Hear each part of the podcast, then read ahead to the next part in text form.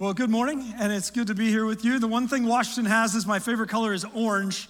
Uh, so I thought you'd appreciate that. I'll try to give a little props. It's hard. I'm new to the area, so I don't totally understand this whole high school rivalry thing, but we're trying to figure it out. Um, my name is Jason, as Whitney said. I'm lead pastor at Great Oaks. Uh, I uh, married two kids. My wife, his name is Corey.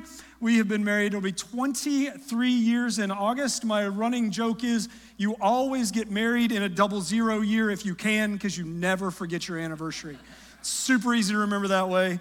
And my oldest son is a Metamora soccer player. And I'm just gonna be honest, we hate to play Washington. You guys just have a great program, and it is really hard uh, and really disappointing most of the time we come over here. But uh, it is uh, good to be with you. I also want you to know I am very thankful for Dave as a friend. Uh, I am, uh, this is my first ever lead pastor gig. Um, so Great Oaks took a risk and said, hey, let's hire a guy with 20 years youth ministry experience and see what happens. Sometimes we run church like it's a youth group at Great Oaks, but it's great. Um, but Dave has been a huge source of encouragement uh, to me over the last 15 months, and his wisdom as he shares. We meet together often. I did learn last week that Dave and I have something in common that I didn't know about.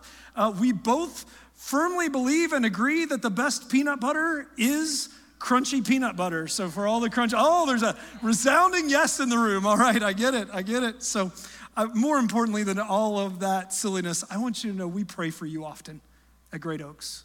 We, I am thankful for partnership. I believe that as churches come together and realize we're allies, not competition, the kingdom of God expands everywhere.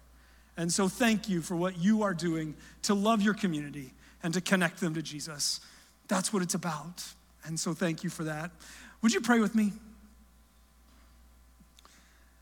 Dear Heavenly Father, God, we come this morning into your presence. Lots has happened probably in many of our lives as we've walked in here. We're dealing with kids, we've had fights with our spouses, we're rushing out the door, we're late. Our coffee wasn't just like we wanted it to be. But God, we're here. And so, Lord, I pray that as we open your word today, God, that it would transform who we are. God, I pray that you'd remove distractions so we could hear from you. God, I pray that it would change the way we think. I pray that it would change the way we interact with other people. And God, for those who are here today just trying to figure out who you are, who Jesus is, what this whole church thing is about, God, I pray that they would know that there is a God who loves them and who has incredible plans for their life. And so, God, speak today as we walk through this time together. We pray all this in Jesus' name. Amen. Something you need to know about me is I can get very obsessed with personality profiles.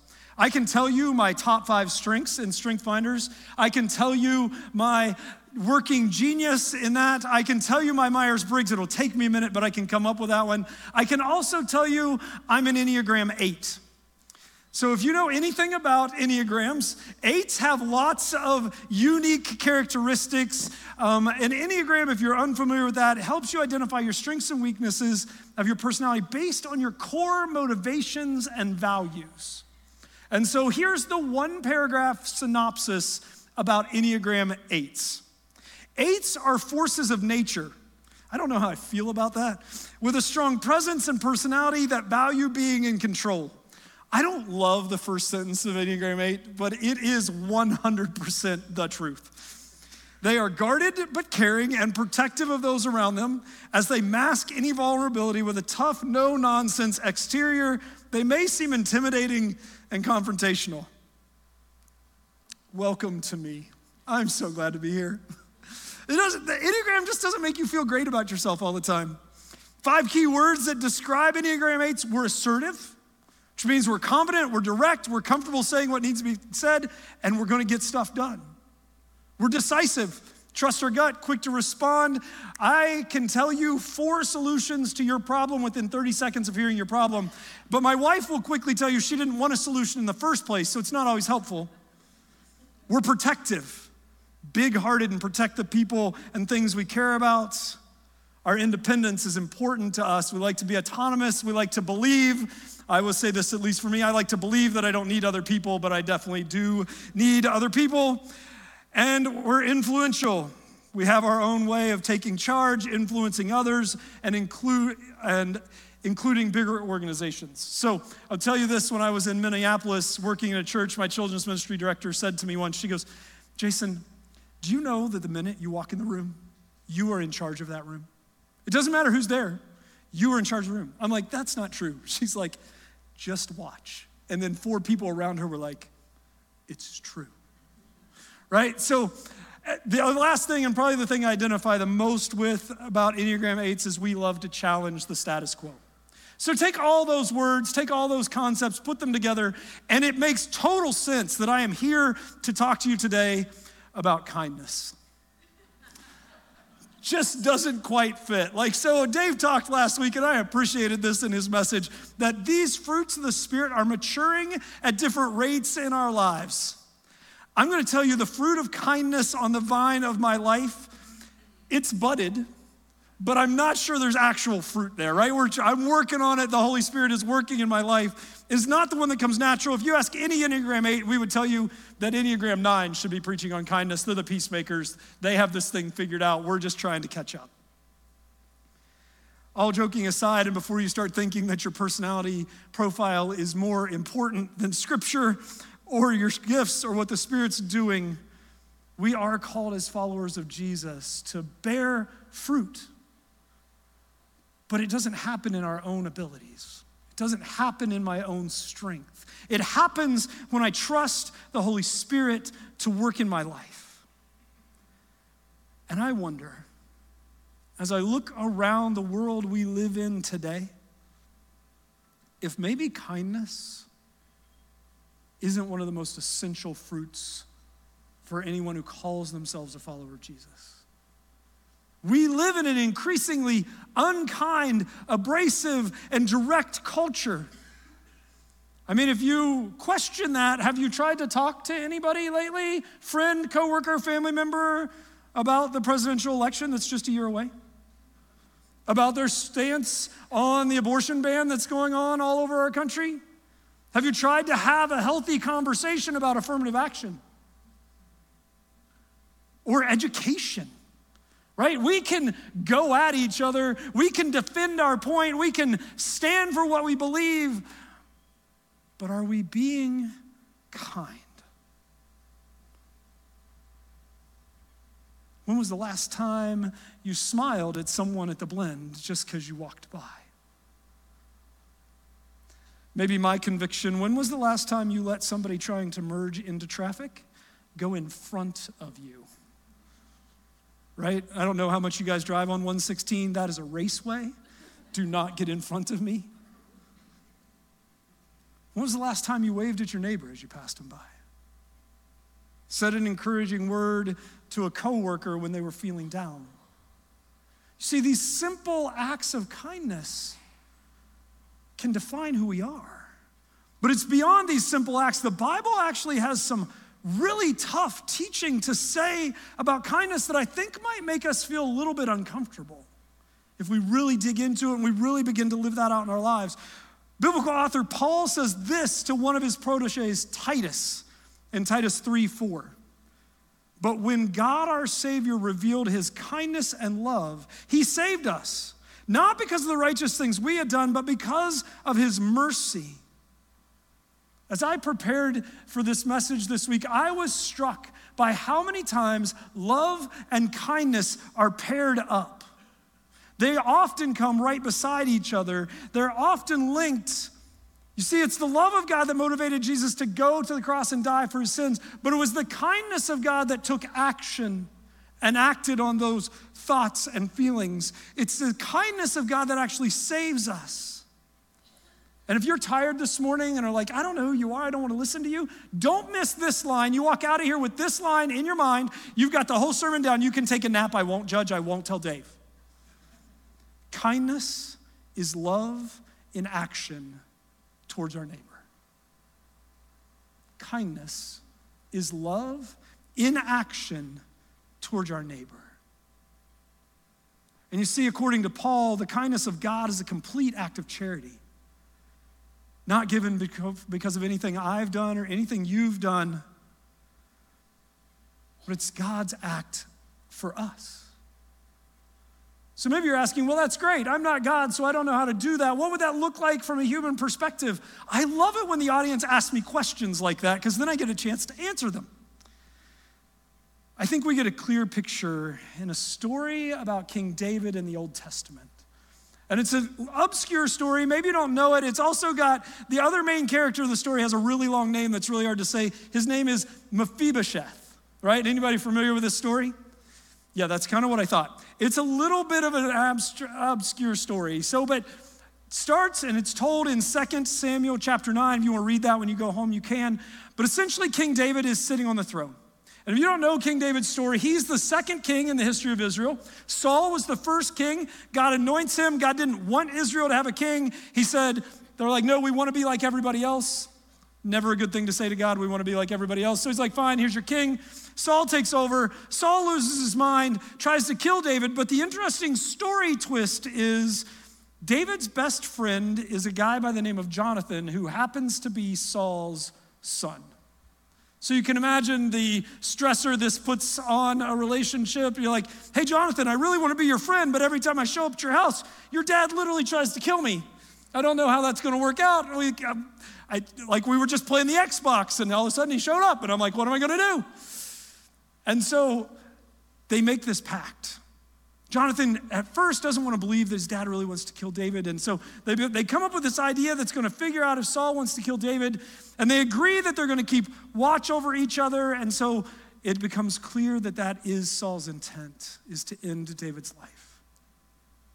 And so David has to flee.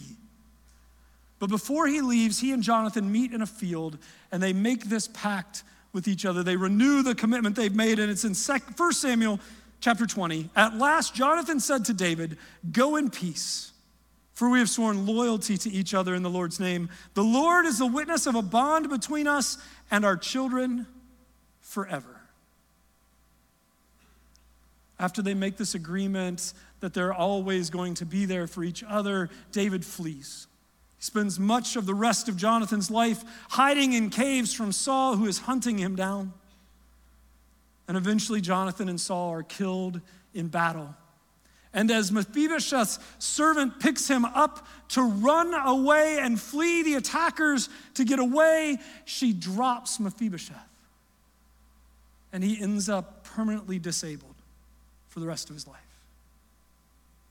And so we pick up this story shortly after David's reign as king has begun. He's sitting on the throne, and it says this one day, David asked, Is anyone in Saul's family still alive? Anyone to whom I can show kindness for Jonathan's sake? Now, it doesn't take a biblical scholar to imagine the grief that David's going through. His best friend's gone. He's been on the run for a long time from a king who wanted to end his life. But in that moment of grief, David stops and remembers the promise he'd made to Jonathan. And so he seeks to be true to that promise. So they call for a servant of Saul's to come in. And he asks him, Is there anyone in Saul's family who's still alive that I can show kindness to? And the servant says, Yes, Jonathan has a son. He's living outside of the city. And so David sends a group of people to go and bring Mephibosheth in. Now, Mephibosheth is terrified. Why is the king bringing me to his palace? What's going to happen? The rest of my family is gone. I've got no one. And David says this as the story continues Don't be afraid. I intend to show kindness to you because of my promise to your father Jonathan. I will give you all the property that once belonged to your grandfather Saul, and you will eat here with me at the king's table. Mephibosheth bowed respectfully and exclaimed, Who is your servant that you would show such kindness to a dead dog like me? Mephibosheth realizes he has absolutely nothing to offer the king. There's no reason for David to show any kindness to Mephibosheth. He's not going to get anything back for this act of kindness. He's simply keeping a promise he made to Mephibosheth's father, Jonathan. And David goes on as the story ends to tell this servant who let him know about Mephibosheth You take all the land that used to belong to Saul, farm it, raise your family there, raise your kids there, give them home. Mephibosheth will live there, but he doesn't need any of the food because he will eat at my table for the rest of his life. Imagine being an outsider being really in those days a burden on society. And the king, the one who has all power, all authority, everything going right in his life, reaches out to you and says, This is where you belong. This is where I want you to be. I think the truth of this obscure short story is that it shows us kindness is love in action towards our neighbor.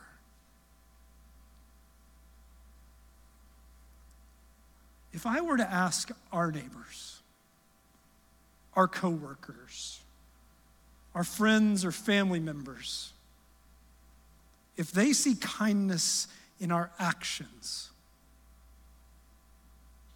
would they say that our words match how we spend our time? See, David's promise, his words to Jonathan were, I will always care for your family. It's one thing to say something. Do our actions, the way we invest our time, our resources, live that out. I think this story gives us just a couple things to look at that help us realize if we're doing this well or not. First of all, kindness is rooted in relationship. Kindness is rooted in relationship. There's no reason for David to be kind, but it's not simply a random act. He's generous with all that God has provided because of his promise, because of his words back to Jonathan, who he loved like a brother. It's that relationship, that deep bond they both took incredible risk for each other throughout their lives. They expressed genuine love, and their actions and their words matched up. You see, the kindness we show to others is rooted in our relationship with Jesus. The worst thing you can do after today's message is walk out of this room and go, you know what?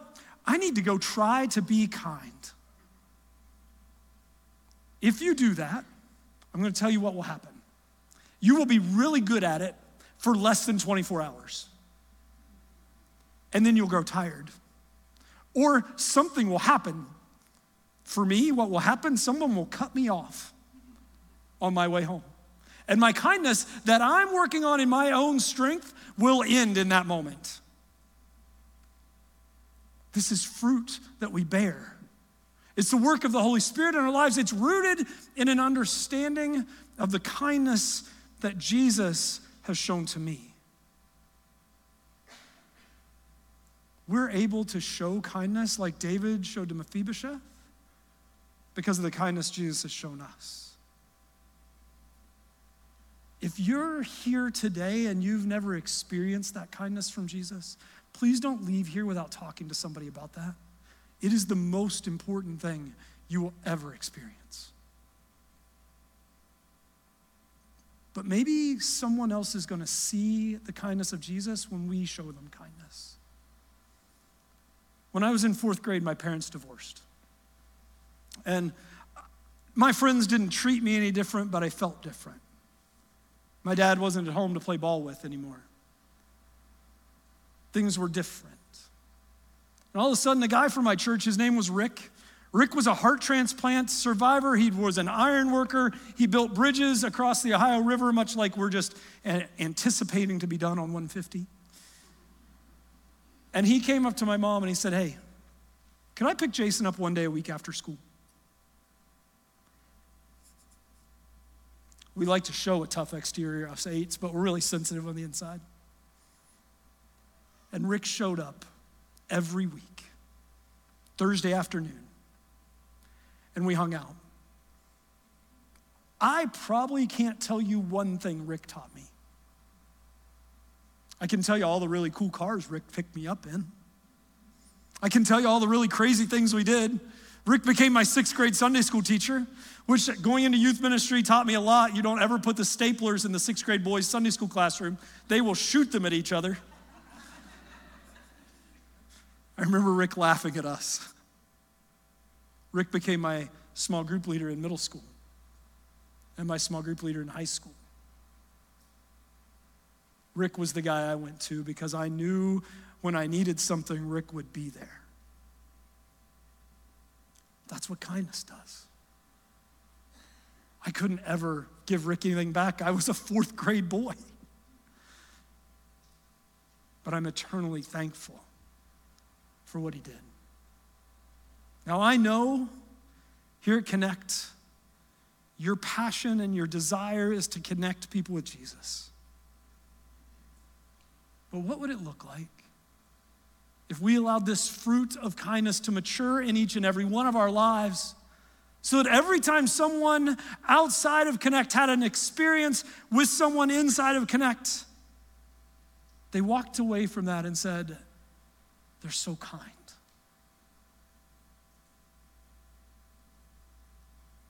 How are we doing at showing kindness to people who look different than us, who have a different life experience than us, who believe different than us? It's easy to push people like that to the side. Until we have a relationship that invites them in. You see, kindness is rooted in relationships. And that will change the way we invest our time, our resources, and our energy. The next thing I want you to see is that kindness is fruit, not favor. Now, I hinted at this above, but kindness is a fruit of the Spirit. You've been reminded by that of the graphic that's behind me all morning long. Our kindness and David's kindness does not win them any favor with God. If you're kind to your neighbor, God is not going to love you more. Also, true, if you're unkind to your neighbor, God is not going to love you less. God's love is not dependent on our actions. Our ability to produce fruit, the Holy Spirit's ability to produce this fruit in our lives, does not change how God feels about us. But what it does is reflect how we feel about God back to His community, back to those around us. Now, I spend a lot of time thinking about weird things. One of the weird things I've often thought about is why is this not the vegetables of the Spirit? Why did Paul pick fruit? Right? I mean, vegetables actually have less sugar. Vegetables are actually healthier for us. We should all eat more green vegetables. If you eat greens, you can eat as much green food as you want. Why are these not the vegetables of the Spirit? Now, bear with me. Some of you are farmers are going to be like, I can tell you why. But one of the things I think is vegetables produce very quickly. Fruit does not. Do you know if you planted a coconut tree? Anybody ever thought about planting a coconut tree? Yeah, me either, but I did the research. 15 to 20 years before you're going to get one coconut. 15 to 20 years of tending to that tree. Apples, depending on the variety, two to eight years. Want to open a winery? Three years from the time you put the grapevines in the ground until they produce fruit and probably not enough to actually make any wine. I know Dave really focused on strawberries last week, right? We can all tease him, maybe he focused on strawberries because they do produce quickly 60 to 90 days, a little bit quicker. But even strawberries, you're not going to get a real harvest until years two through four. It takes time as we experience God's kindness, for the Holy Spirit to begin to produce this fruit. It took years for David to remember his promise to Jonathan and to reach out and show kindness to his son. As you think about this fruit of kindness, my question is Are we worried that God's not going to love us if we're not kind? And so we're fighting in our own strength to develop this fruit. The Spirit is at work in our lives. Not in simple acts of kindness like waving at your neighbor, but in changing our hearts so that we see the needs of those around us and we actually become kind people. It takes time for that fruit to grow. But would you say, as you look at these fruits of the Spirit, that you're maturing? That they're growing a little bit each year? Are you kinder today than you were at the end of last July? Is the fruit, Spirit working? Lastly, kindness is sacrificial, not selfish. David had to sacrifice. Gave up space at his table, he gave up his food, he gave up land to show kindness to Jonathan. He could have kept it all for himself. Maybe what kindness is going to cost us in 2023 is our busyness. You see, you can't be kind and be overworked. I don't know about you, but sometimes when I think about kindness, I think, well, you know, it's really easy to just throw money at the problems around me. But money is not a relationship. It takes time to make sure my house is clean enough for you to come over and have dinner. It takes time for me to say, hey, you know what? I want to spend time with you and have a cup of coffee, have dessert, share a meal so we can get to know each other. It takes time so that we go and invest in other people's lives. What would our lives look like if we began to look for opportunities to invest deeply in the lives of other people? Biblical scholar Christopher Wright says this about Jesus. Think of the woman who was bleeding, interrupting him on the way to an urgent medical ex- emergency. Think about the parents bringing their children when his disciples were wanting to get on with their private lessons. Think about blind Bartimaeus who kept shouting over the crowd until Jesus stopped. Think about the Syrophoenician woman who wouldn't take no for an answer. Think of the woman who anointed his feet at a meal and scandalized the host. These were all interruptions to Jesus' day. How would we respond to those interruptions?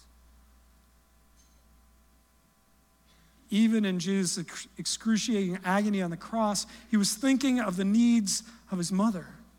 After his resurrection, he knew that hungry fishermen would need a good breakfast after a night at sea. Jesus was never too busy to be kind. The cultivation of this fruit in our own lives means perhaps taking some things off our plate in order that we might make time for people. It means prioritizing people over projects. It means making others my ministry. It means leaving some things undone.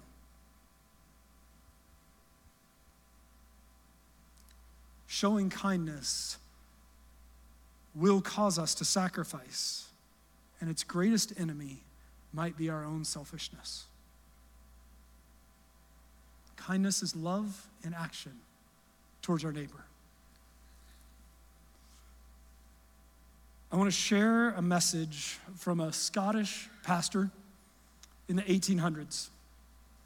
And I'm going to be honest with you. I'm going to share his truth and his challenge to his congregation because it's scary to say words like this in 2023. So these are his words. If you don't like them, be mad at Robert Murray M'Cheyne. This is how he challenged his congregation to think about kindness.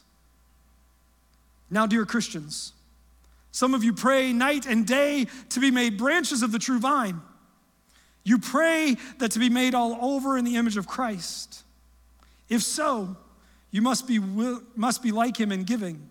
Though he was rich, yet he became poor for our sakes. You might say, Objection, my money's my own. M'Cheyne says, Answer, Christ might have said, My blood is my own, my life is my own. No man force it from me, then where should we have been? You say, objection, the poor are undeserving. M'Cheyne says, Answer Christ might have said the same thing. We are wicked rebels against my Father's law. Will I lay down my life for these? I will give to the good ones. But no, he gave his life for all, even the undeserving. You may say, Objection, the poor will abuse it. M'Cheyne says, Christ might have said the same with far greater truth. He knew that thousands would trample over his message and his love, that most would despise it, that many would make it an excuse to continue sinning, yet he gave it anyway. Oh, my dear Christians, if you would be like Christ, give much, give often, give freely. To the vile and the poor, the thankless, the undeserving, Christ is glorious and happy, and so will you be. It's not your money God wants, but your happiness. Remember his word. It's more blessed to give than receive.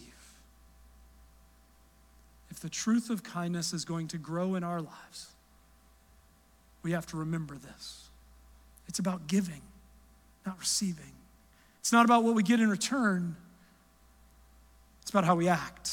My prayer for each of us as we go about our weeks, living our regular, ordinary lives, that our friends, family members, and coworkers would see kindness ripening on the vine of our life, both in what we say and what we do. Will you pray with me?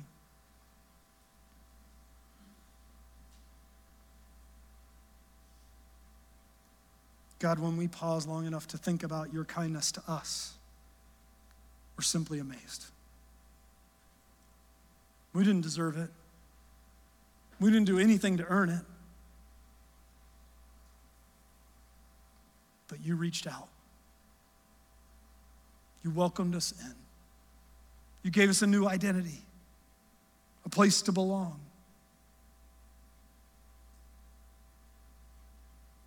God, now may we, as followers of your Son, do the same.